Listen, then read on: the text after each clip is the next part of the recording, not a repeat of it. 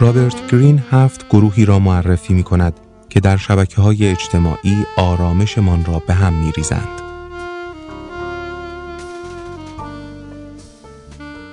این تیتر یادداشتی است نوشته رابرت گرین که در مدیوم منتشر شده و وبسایت ترجمان آن را با ترجمه میترا دانشور منتشر کرده است.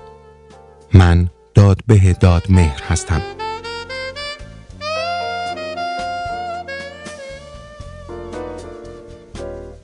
معمولا تلاش می کنیم در حضور دیگران معدب باشیم و با آنها همدلی کنیم. پشت سرشان می توانیم کاملا رزل باشیم اما جلوی رویشان سخت است چون احتمالا بلا فاصله مجازات می شویم. اما اگر حضور فیزیکی افراد و ارتباط رو در روی که مانع رفتار بیادبانه می شود را حذف کنیم چه؟ رابرت گرین نویسنده کتاب پرفروش 48 قانون قدرت هفت گروهی را معرفی می کند که در شبکه های اجتماعی در نبود ارتباط رو در روی کاربران آرامش بقیه را به هم می ریزند و راههایی برای مهار کردن قدرت مخرب آنها پیشنهاد می دهد.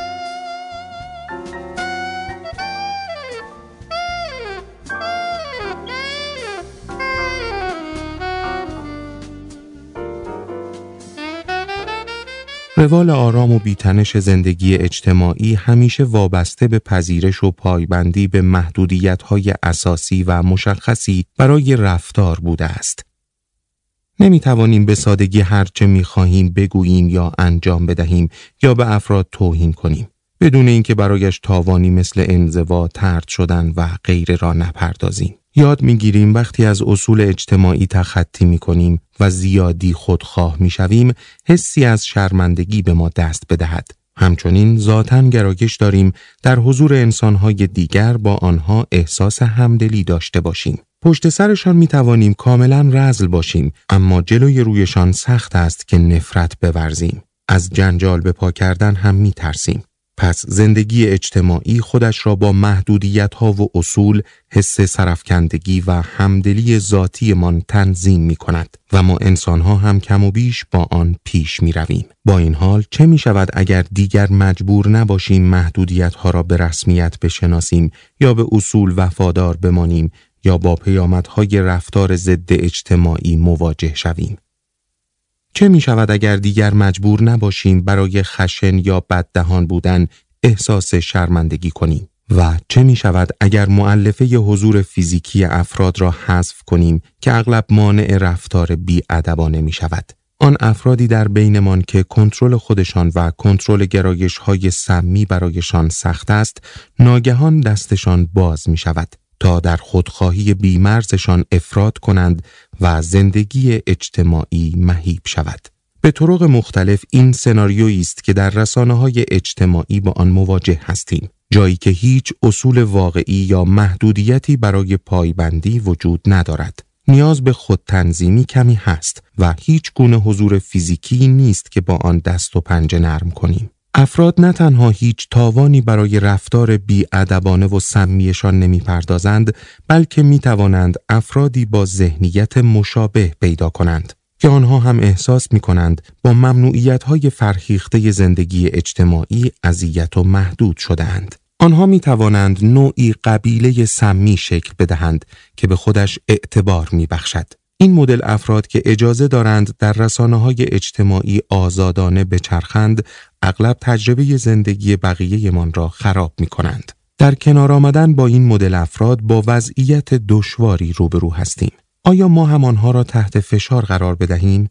از خودمان در برابر آزارهایشان دفاع کنیم و ریسک دعوای زشتی را به جان بخریم؟ یا کنار بکشیم و اجازه دهیم بدون اینکه مجازات شوند به ما حمله کنند؟ جواب این وضع بغرنج اغلب بستگی به طبیعت بیکم و کاست فرد سمی مقابلمان دارد. در ادامه هفت مدل رایج افراد سمی معرفی می شوند که در رسانه های اجتماعی با آنها مواجه می شویم و مناسب ترین استراتژی ها برای مقابله یا مدیریتشان نیز گفته می شود.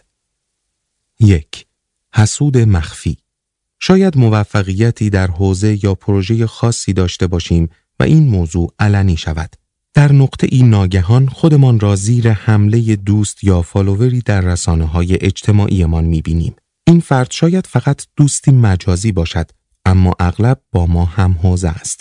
شاید سعی کند تناقضها در کارمان یا عیبهای شخصیتیمان یا نقاط منفی آوازهمان را نشان بدهد. چون این افراد عموما متعلق به حلقه یا محیط اجتماعیمان هستند، این اشارات خیلی بیشتر آزرده ایمان می کند. با این فکر تنها میمانیم که این حمله از کجا می آید.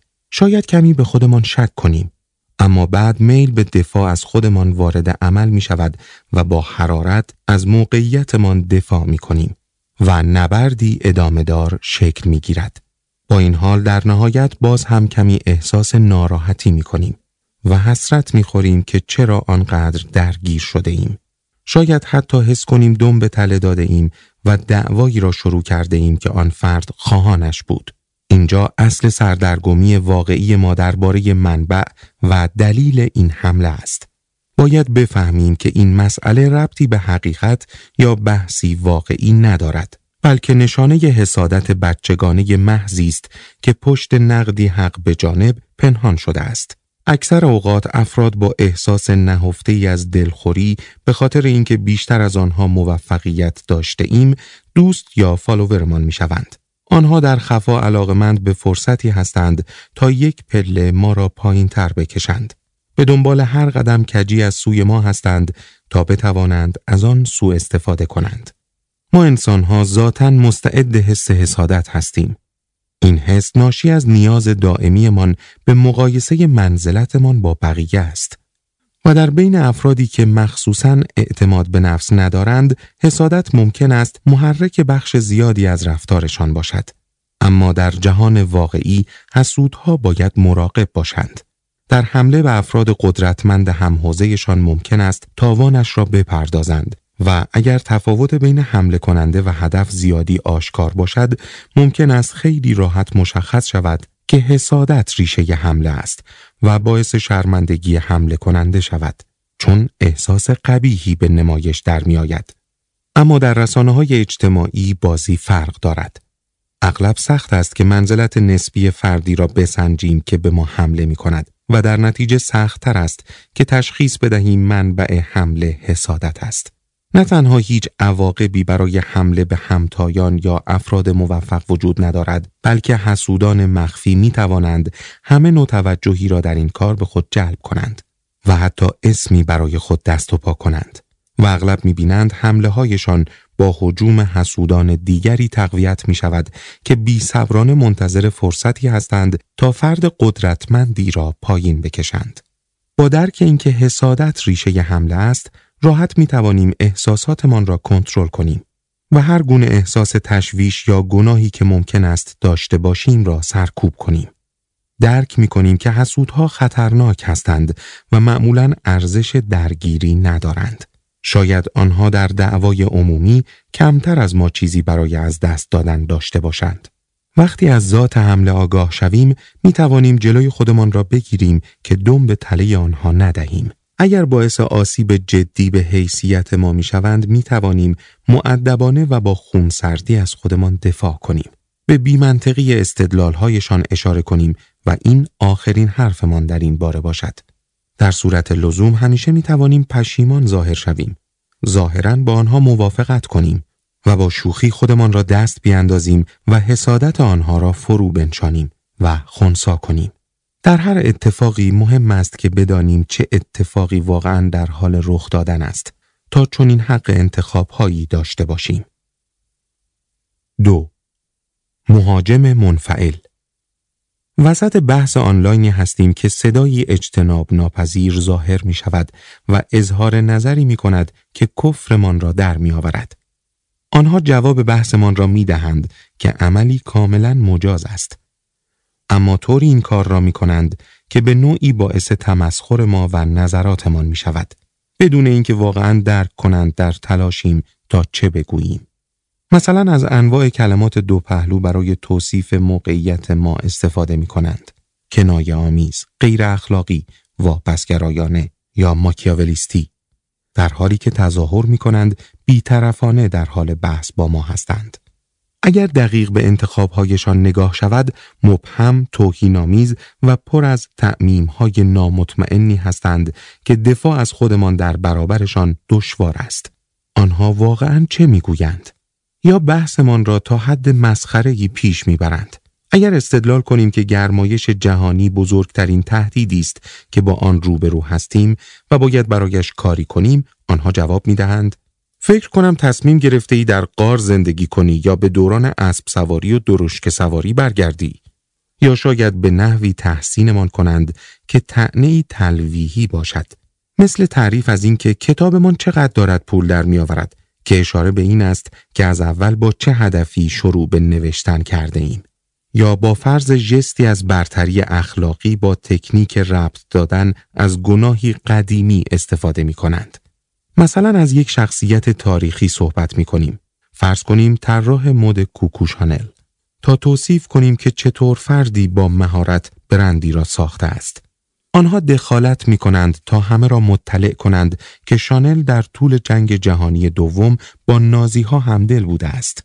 اشاره زمینی به اینکه داریم چشممان را روی عیبهای شخصیتی او میبندیم و سربسته تأییدش می‌کنیم.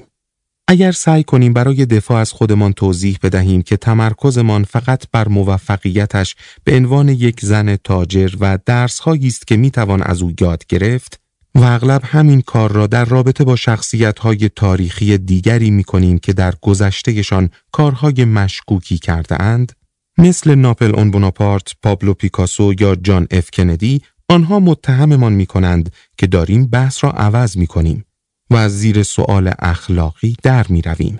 با درک اینکه این افرادی چقدر باعث کلافگیمان می شوند و اینکه تاکتیک هایشان چقدر نامطمئن است می‌فهمیم که با مدل مهاجم منفعل سر و کار داریم. آنها برای استتار از تمسخر و شوخی استفاده می کنند تا تعداد بیشتری از مخاطبان گسترده تر رسانه های اجتماعی را بازی بدهند. انگار این کار باعث می شود استدلالشان بهتر بشود. مهم نیست چقدر سخت تلاش کنیم تا مقابلشان بیستیم. آنها وادارمان می کنند حرف آخر را بزنیم که برابر با یک اصلا هرچی پرخاشگرانه منفعلانه است. بحث با آنها مثل این است که سعی کنیم آب در هاون بکوبیم. مهاجم منفعل کاملا شبیه به مدل اول است که در آن حسادت اغلب محرک افراد است. اما برخلاف حسودی که می‌تواند کاملا رزل باشد این مدل آدم دوست دارد ظاهر منصف و متمدن خود را حفظ کند. فقط در بحث مشارکت می کند حمله هایش غیر مستقیم و توهین است. همیشه جلوی جمع بازی می کند آنقدر دنبال به دام انداختنمان است تا از کوره در برویم. در زندگی واقعی از افرادی که به این شیوه صحبت و بحث می کنند سریع فاصله گرفته می شود. آنها کاملا آشکارا آزاردهنده و بیادب هستند و با گذشت زمان افراد را بیزار می کنند. اما در رسانه های اجتماعی هیچ کس نباید هر روز با آنها سر و کار داشته باشد. به نظر می رسد آنها رفتار تمسخرآمیزشان را تازه کرده و مخاطبی پیدا می کنند. با شناخت این مدل افراد که سریح حرف نمی‌زنند نباید در دام جواب مستقیم به آنها بیفتیم.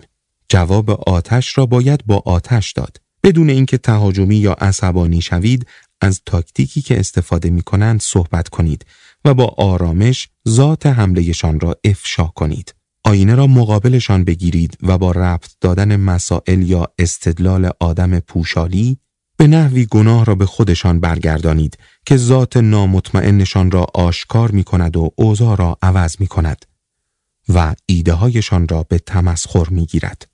3. اربدکش روشنفکر خودمان را در گفتگو یا بحث با کسی می بینیم که اعتماد به نفس ای از او ساطع می شود. سبک نوشتنش هم بسیار پیشگیرانه است. شاید با های مهم و برجسته روشنفکر مثلا نوام چامسکی ارجا بدهد. انگار این کار به ایده هایش تقدس می بخشد. یا به صورت متوالی و به سرعت باد با مقدار زیادی آمار، تحقیق و نقل قولهای معروف به گفته های تحکمامیزش اعتبار می بخشد. آنقدر سریع که نتوانیم اعتراض کنیم یا کنترلی بر بحث داشته باشیم. آنها از تعمیم ها و زبان های مختلف دانشگاهی و علمی استفاده می کنند که ظاهرا با موقعیت ما در تناقض است. با چنان باور راسخ و اقتداری بحث می کنند که افراد زیاد دیگری تحت تأثیر قرار می گیرند یا به وحشت می افتند و باور می کنند که با متفکری مهم روبرو هستند. هیچ وقت نباید به خودمان اجازه بدهیم این مدل افراد مرعوبمان کنند. آنها پهلوان پنبه هستند. در رسانه های اجتماعی می توانند ادای فرد روشن فکری را در بیاورند.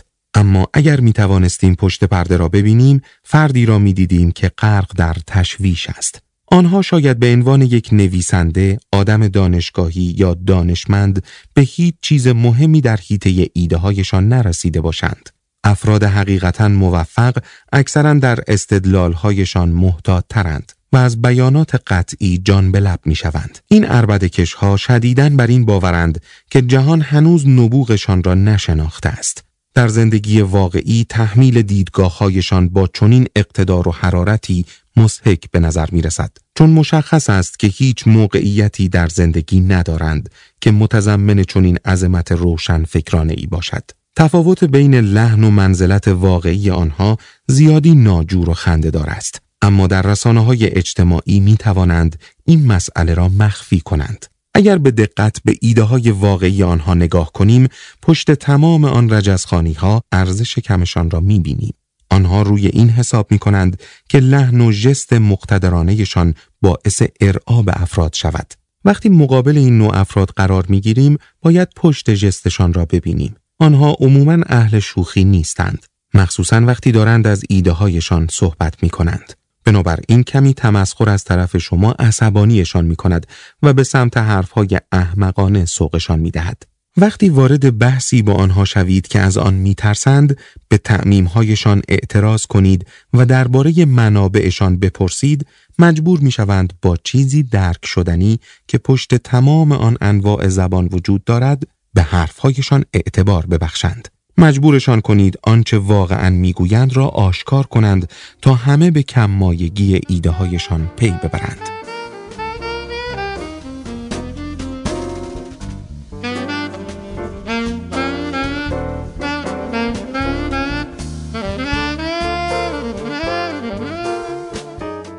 چهار. مبارز عدالت اجتماعی. ممکن است کاملا بیقرض شروع شود. وارد بحثی درباره هر موضوعی چه سیاسی چه غیر سیاسی می شویم و حرفی می‌زنیم که به نظر خودمان بی خطر یا بدیهی است.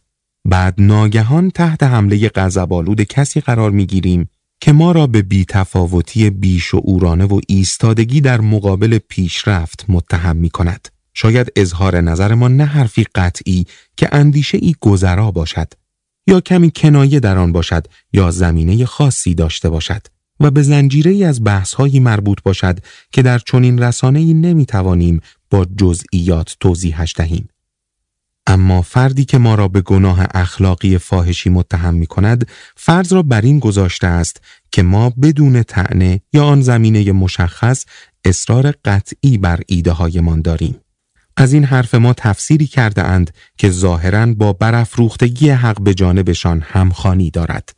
حالا ناگهان خودمان را زیر حمله ای از طرف انبوهی از مبارزانی می‌بینیم که ناجوان مردانه با هم بر سرمان خراب می‌شوند و زندگیمان را فلاکت بار می کنند.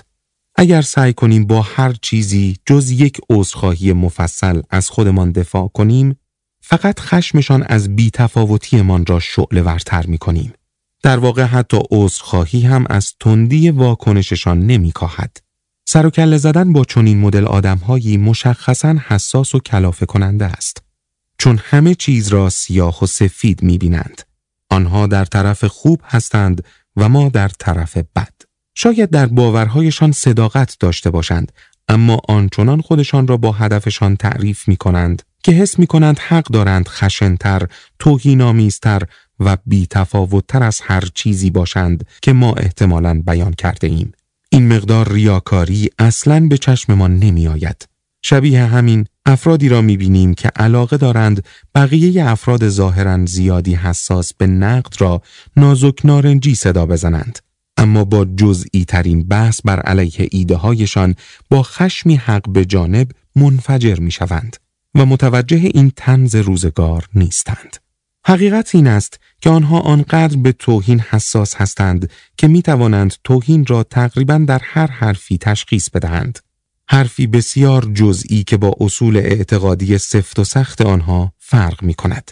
در واقع احساس خشم و اینکه آزرده شوند به آنها نوعی هیجان مخفی می دهد و راهی است تا تمام بیزاری شخصی و انزجارشان را تخلیه کنند. این مسئله می تواند به نوعی اعتیاد به خشم تبدیل شود. در جهان واقعی این مدل افراد تقریبا همه کس را با لحن حق به جانب و توبیخگرانه و برتری اخلاقی خود رنجانده و بیزار می کنند. اما در جهان آنلاین که انبوهی از همرزمانشان پشت آنها هستند می توانند تقریبا بدون مجازات عمل کنند. تصمیم به دفاع از خودمان اغلب خردمندانه ترین کار ممکن نیست. وقتی آنها با عبارتی منفی به ما برچسب بزنند راههایی پیدا می کنند تا هر آنچه می نویسیم را طوری تغییر بدهند که با تفسیرشان جور در بیاید. یک واکنش احتمالی می تواند با شوخی همراه باشد. چون آنها عموما شوخی ندارند واکنش افراطی نشان می دهند و شاید مزهک به نظر برسند. اما حتی این کار هم ممکن است تاکتیکی زیادی خطرناک باشد. که جمعیتی را به جانتان بیاندازد. بهترین کار این است که خیلی زود احتمالاً با یک عذرخواهی ملایم بی صدا کنار بکشید و صبر کنید تا فراموشتان کنند و به قربانی بعدیشان حمله ور شوند. 5. اهل ساز مخالف در ابتدا این مدل آدم شاید نسبتاً سرگرم کننده به نظر برسد. در هر بحثی همیشه پنبه ایده های دیگران را زده و خلاف باورهای مرسوم حرف می‌زنند. حتی ممکن است حرفهای نیشدارش کمی دلچسب به نظر بیاید. اما بعد از مدتی معلوم می شود که این همه چیزی است که در چنته دارد. آنها فقط دوست دارند با همه چیز مخالف باشند و دشمنی بپا کنند. آنها توانایی ذاتی برای شناسایی هر گونه تناقض در بحثهایمان و بزرگ کردن بیش از حد این تناقضها را دارند. هیچ ارزش یا ایده مشخصی ندارند و این روحیه تمسخر و تضاد را با نبوغ اشتباه می‌گیرند. در برخورد با این مدل متوجه می شوید که اگرچه می توانند شوخی های تندی کنند اصلا با شوخی هایی که به قیمت آبرویشان تمام شود مهربانانه برخورد نمی کنند.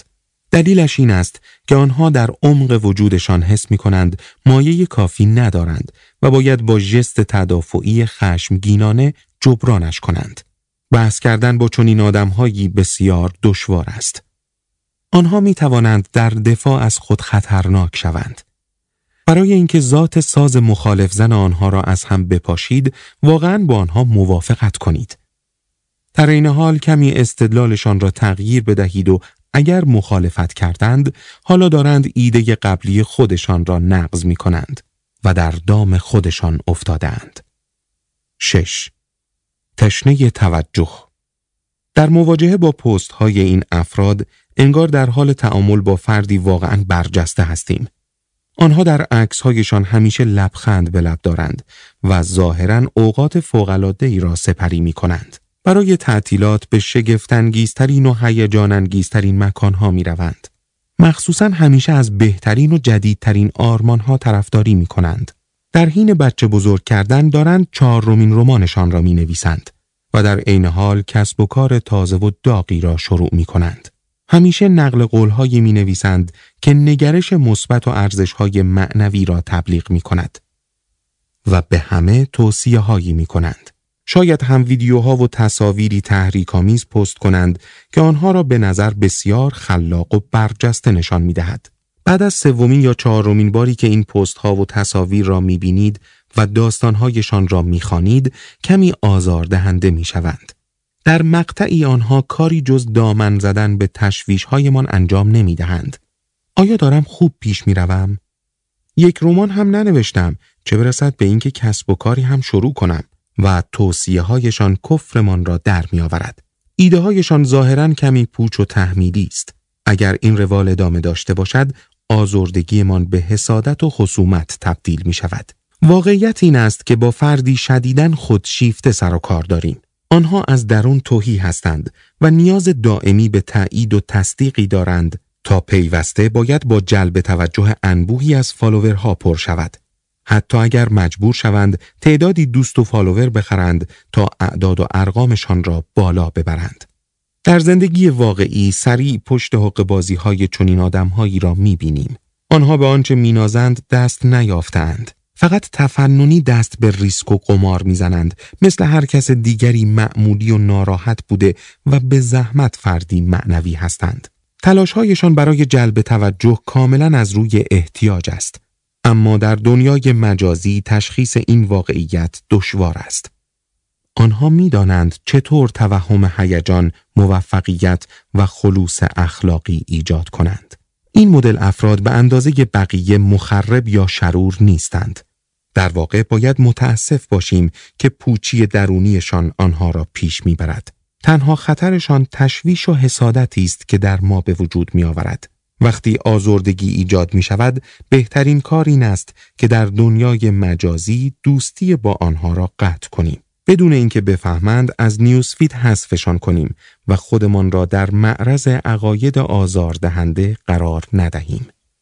هفت ترول پوچنگار ممکن است در هر بحث آنلاینی درباره سیاست یا یک موضوع فرهنگی حساس شرکت کنیم و یا خبری شخصی را در حلقه دوستانمان پخش کنیم.